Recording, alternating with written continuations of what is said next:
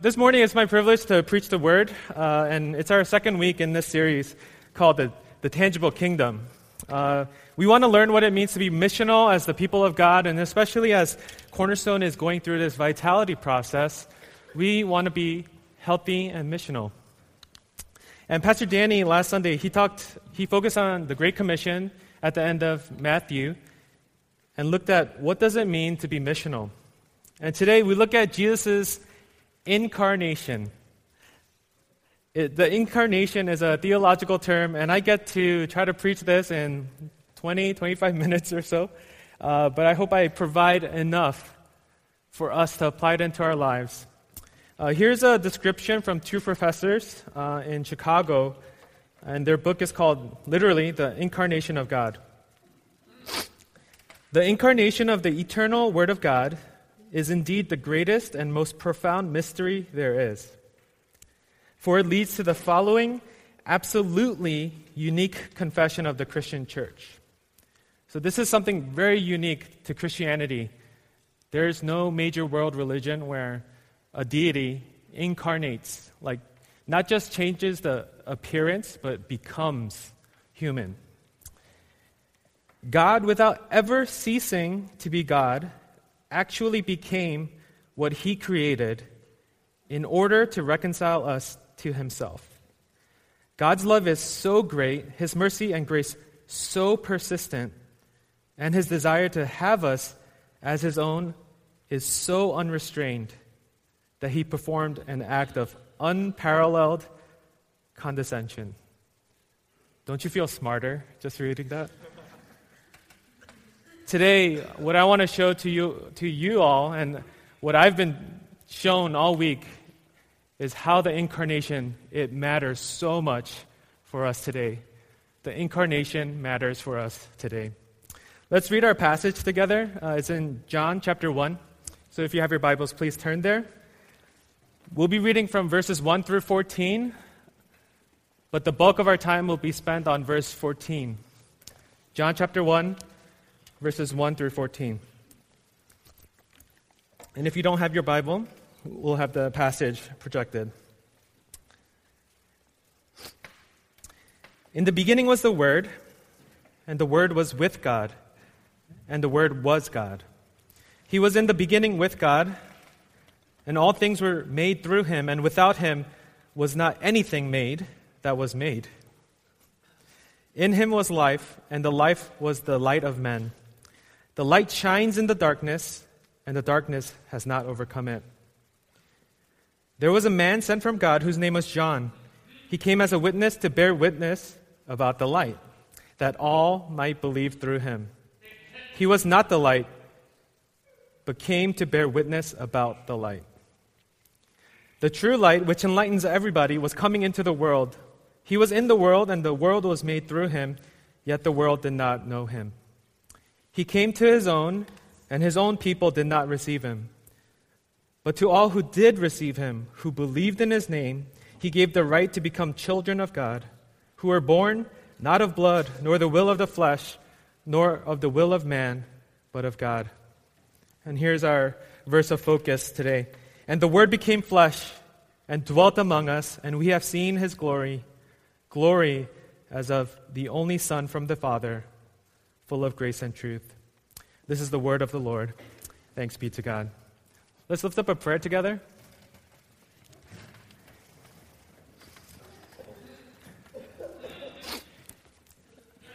God, this morning, we just want to affirm that there is no one, absolutely no one like you. And we thank you for the person of Jesus, fully God, fully man Help us to learn the implications from that, why that matters to us, how that changes things for us. In, in that act, in the incarnation, we get to know who you are, and we thank you so much that you sent your Son to show us your heart, your character, your deeds. So, more than anything today, we want to lift high the name of Jesus so that glory goes to God the Father. Strengthen us at this time We need to be fed so that we can go out into this world to transform this, life, uh, this world, to impact the world for the name of Jesus. So during this time, make it a mini boot camp, God. Strengthen us, equip us, feed us, teach us so that we can go out better equipped, better prepared, better empowered to herald the Lord of hosts to this world, the only hope, the only lasting joy. We thank you so much. Help us to love you more as a result of our service today. And in Jesus' name we pray. Amen. So today, again, we're focusing on verse 14. What does it tell us about the significance of Jesus' incarnation? The, the incarnation matters to us today because it shows us that God wants to be with us. The incarnation matters because it shows us that God wants to be with us. In verse 14, it reads, The Word became flesh. Uh, the word there, flesh, is uh, borderline crude. It's, it can be translated as meat. So the Word, who in verse 1 it says, right, the Word, in the beginning was the Word, the Word was with God, and the Word was God. And even later in this verse at the end, it says, the only Son from the Father. So already we know that the Word is Jesus Christ, and Jesus Christ, as God, fully divine, became meat, became flesh. He became skin and bones. He became blood and, and hair and fingernails. And he breathed in oxygen and breathed out carbon dioxide, right? Not monoxide. John could have used a, different word here. He, he, could have used the word where we get um, the root for anthropology. Jesus, the word became man. Or he could have used um, another word, soma, where you med students, I'm trying to impress you, the somatic nervous system. That's where it comes from. Soma means body. But instead, John intentionally uses the most basic element the substance that we are made of, to, to show us that God Himself came to experience what humanity is like, to, to be in proximity with us. The Word became flesh and He dwelt among us. That word dwelt, it can be translated literally as tabernacled or pitched a tent. The Word of God tabernacled among us or pitched a tent among us. And the use of this, this word tab- tabernacle in, in the verb form already takes our mind to the Exodus, where God saves all the Israelites, Israelites out of Egypt. The tabernacle was the physical residence of God's glorious presence in the midst of the Israelites. So, God, in his desire to be with the Israelites, he commanded Moses and the Israelites to, to create a tent and uh, within the tent, there's a tent of meeting where it was fully understood that the, the glorious presence of God dwelt there. So as they traveled through the wilderness, laying down the tent and picking it back up, packing it up, they understood as God going with them wherever they went, whatever they did.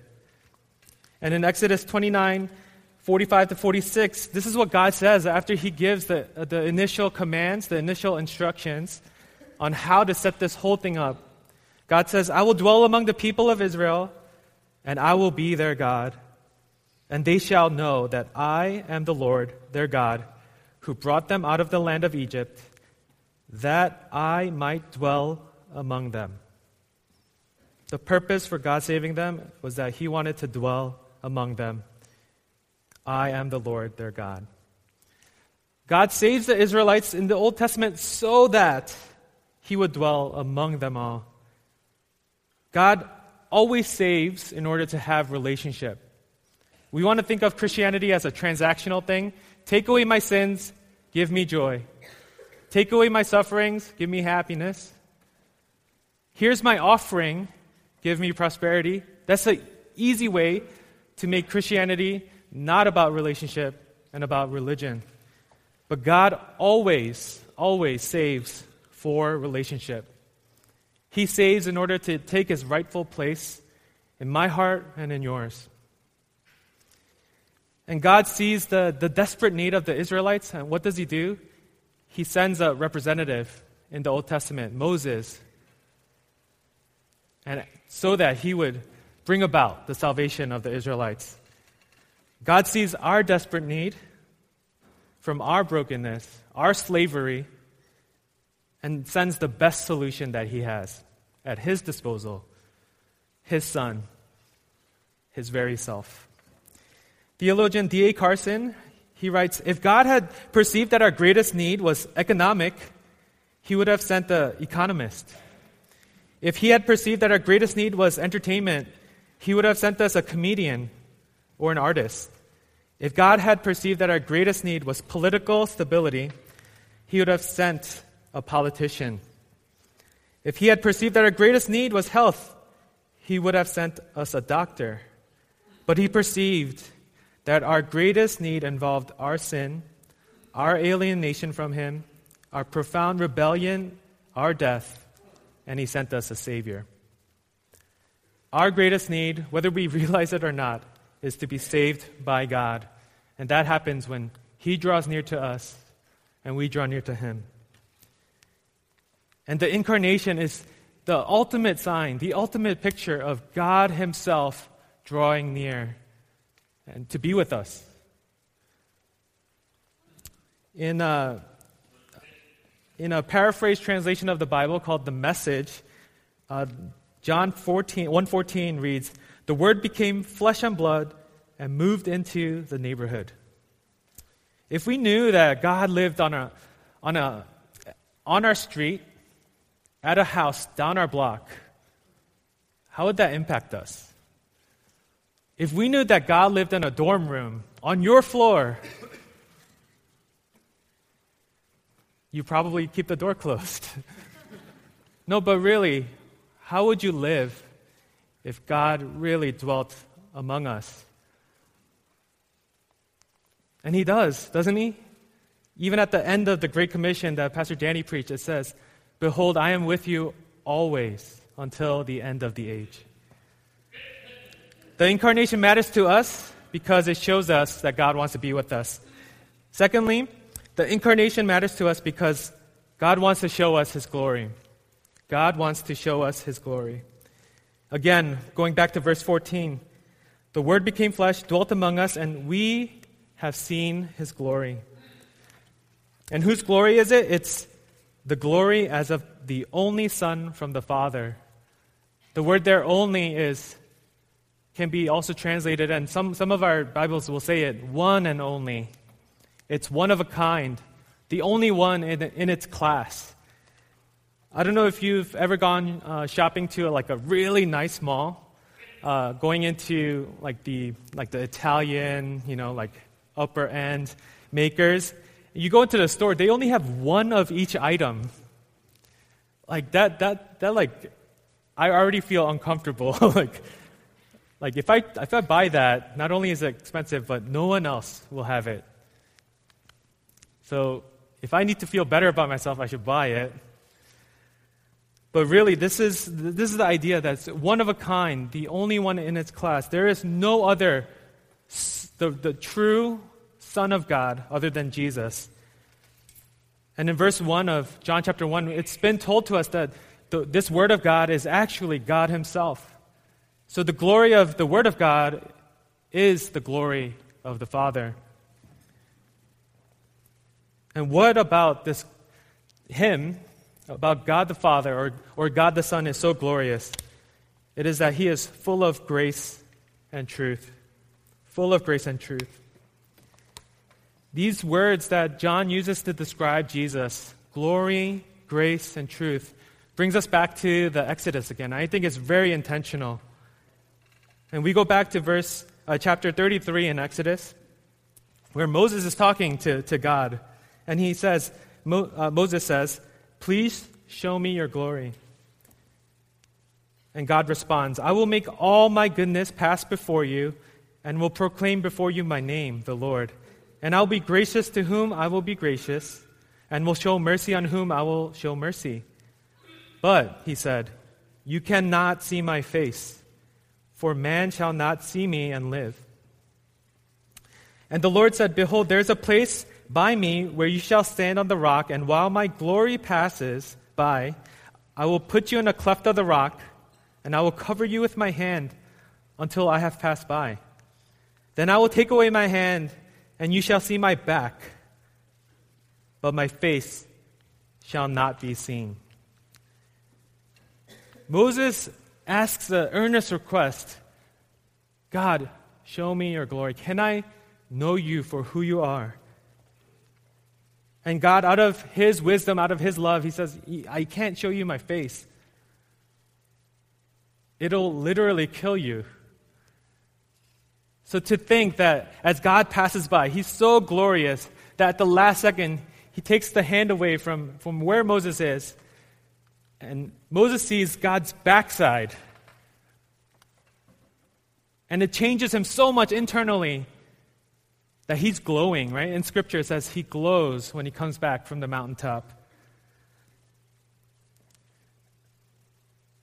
And in my immature mind, I'm thinking about those instances, like out in the street, when I think I see a friend across the street and I'm yelling, Yo, Danny! It's not him. There's only so much you could tell from someone's backside, but God is so glorious that that's more than enough but then in the incarnation, what happens is God shows us a face. He finally shows us his face. We no longer have to speculate and imagine what he looks like. We know what he looks like, what he did, who he loved on. We finally have a face in Jesus. And not only is, is it any face, it's a human face. It's a face in which we have solidarity. He knows our suffering and pain, our joy, our happiness, our struggles, and our successes. God accommodates in His great love for us to provide us with His very own face, which is full, very full of glory. Grace and truth in the countenance of Jesus Christ. It's a face that reminds us that God so much wants to be with us and so much wants to show us how glorious He is.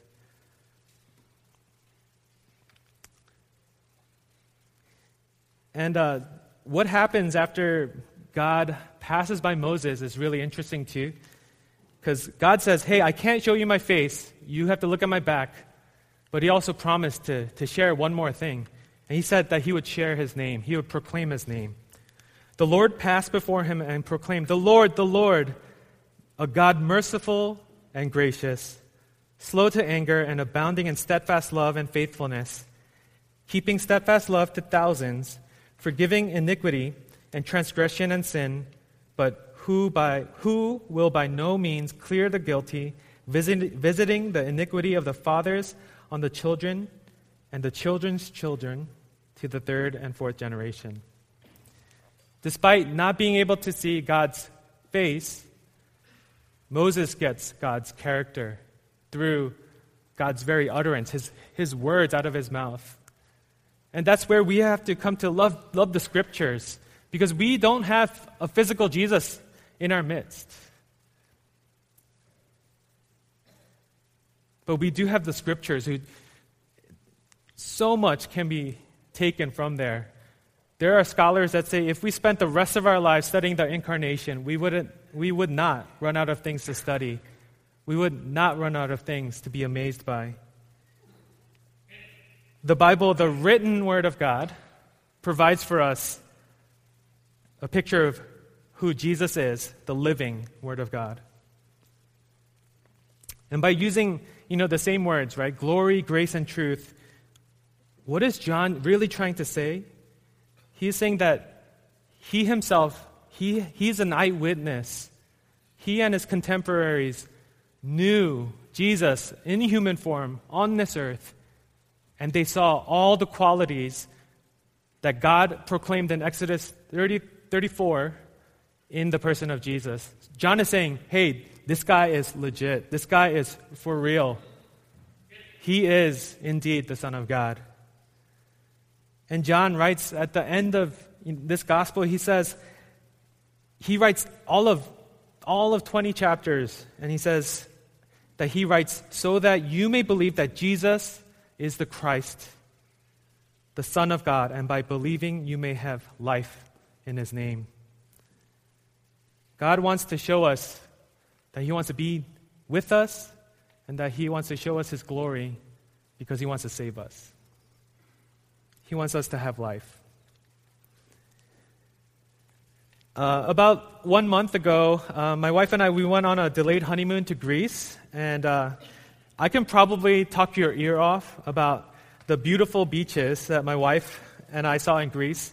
This is it's a little hard to see, but uh, these simpleton Americans call this the moon beach because it looks like the, the surface of the moon because of the volcanic uh, rock and, and all that.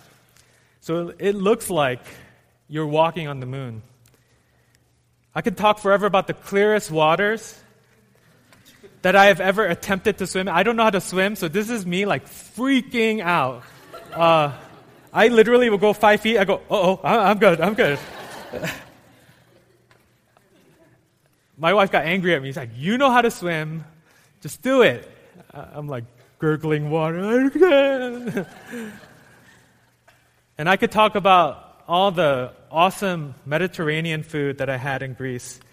This is making you hungry, right? Sun dried, grilled squid. It was one of the my favorite things to eat. And I could show you even pictures of this, but it doesn't mean you know it.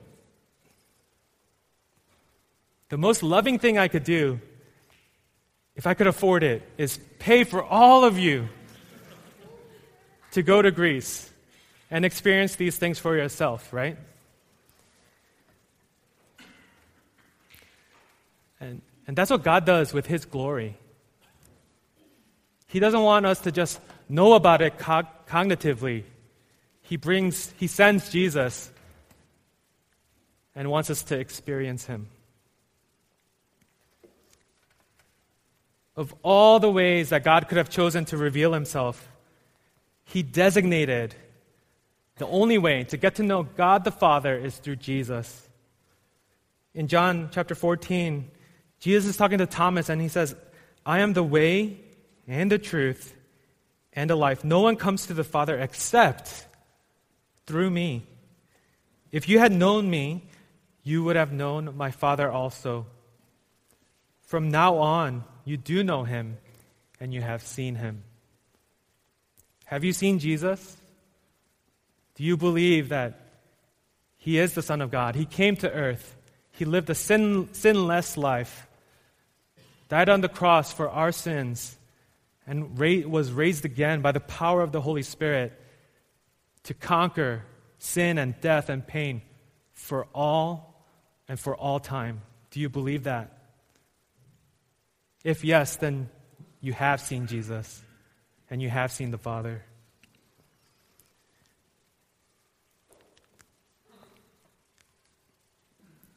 Knowledge of God is not designated just to the mind. Knowledge of God is mind, soul, heart, and strength.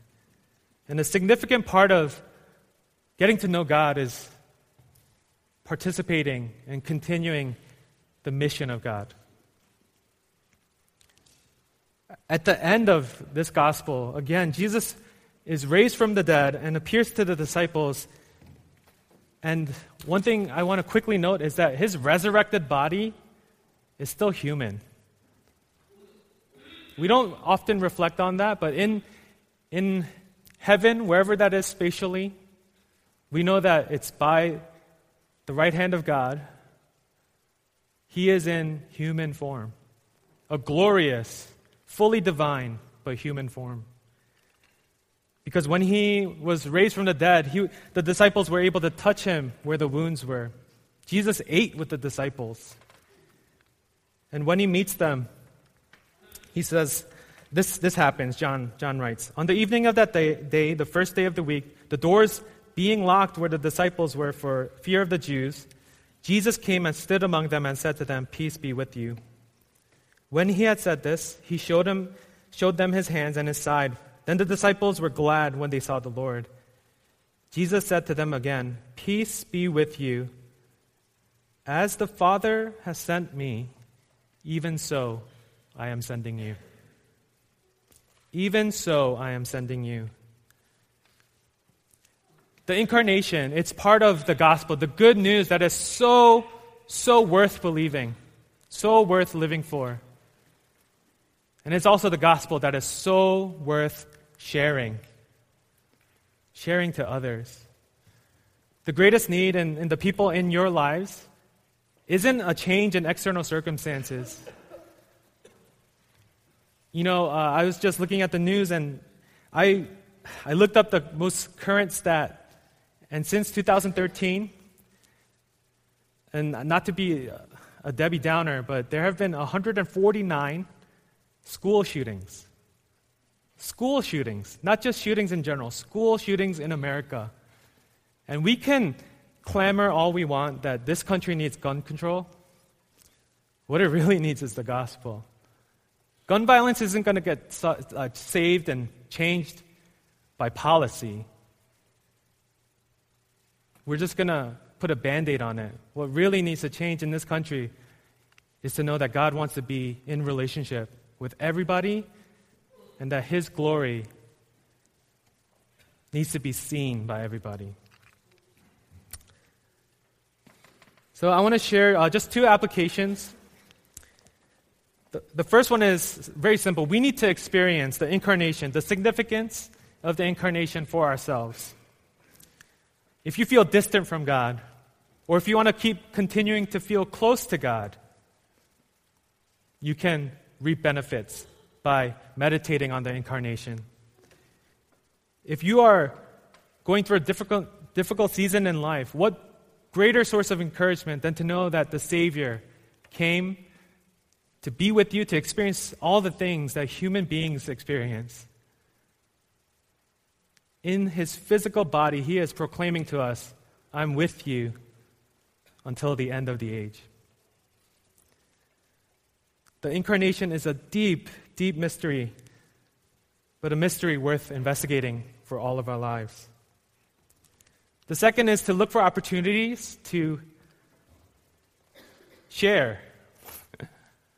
This is where you're like, oh, you're pushing it a little too much. But to share the significance of the incarnation. And that doesn't mean you have to like bash anybody over the head about who Jesus is. But could you be the presence of God for somebody in your life? A roommate, coworker, classmate. Could you show grace and truth to some of these people? Because Jesus didn't always talk about the kingdom. Sometimes he treated others in the kingdom paradigm, in the way that they would be treated if God were here. So I would like to challenge all of us to find a way to be intentionally interrupted. This is a very practical suggestion. If you think about Jesus, who he was before he came as, as a human, it was very disruptive. He must have had a sweet rhythm I don't know if you need sleep in heaven, but worshiping God, communing with Him, singing with, with the angels. And uh, in one moment, He is in a dirty manger. And maybe this is graphic, but He comes out of a woman's womb. I don't know, like that that just it's crazy that the Son of the living God came to the earth in that way. He humbly and willingly put himself in that place to show us that God wants to be with us and God wants to show us his glory. So, for us, could you, maybe for one appointment this week, one class, one dinner um, meeting that you've scheduled, go 10, 15 minutes early and just ask God, God, who do you want me to just bless in Jesus' name. I'm just going to start a conversation. If I get to share who you are, allow that to happen, and it would be my honor, my joy, and I pray that I would not be ashamed. But if it doesn't, then I'm just going to treat them in the way that Jesus would. I want to love on them and just pray for them that maybe somebody else along the way will proclaim the good news. Ask somebody how they're really doing beyond small talk. So the incarnation matters to us today because it shows us that God wants to be with us and God wants to show us his glory. And then we get to participate in sharing that to others. Let's pray together.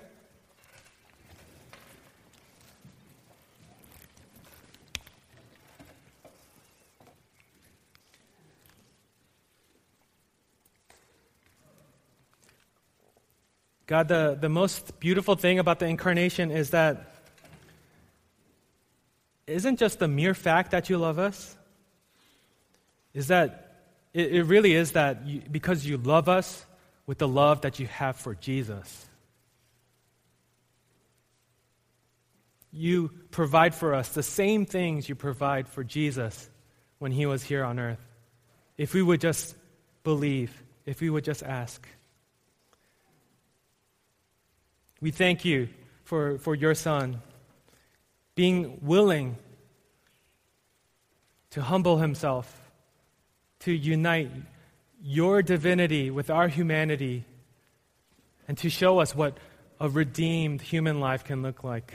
We thank you for the example that we have in Jesus. And we thank you that we not only know it in our heads, but we can experience it in our hearts and then proclaim it to this world that needs it so desperately.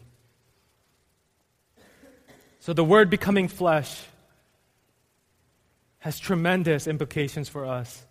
So, God, in this upcoming week, this upcoming month, as we go through this series in the tangible kingdom, we pray that we would come to grips with maybe one aspect of the incarnation and be blown away. We thank you that we finally have a face to what you look like, God. We thank you that you provide us a Savior and not, a, not just a solution. You give us a relationship. So may, our, may your presence be the most important thing at this very moment. Even as we continue our worship, we are so desperate to be able to commune and experience and be just surrounded and, and filled up by the presence of God.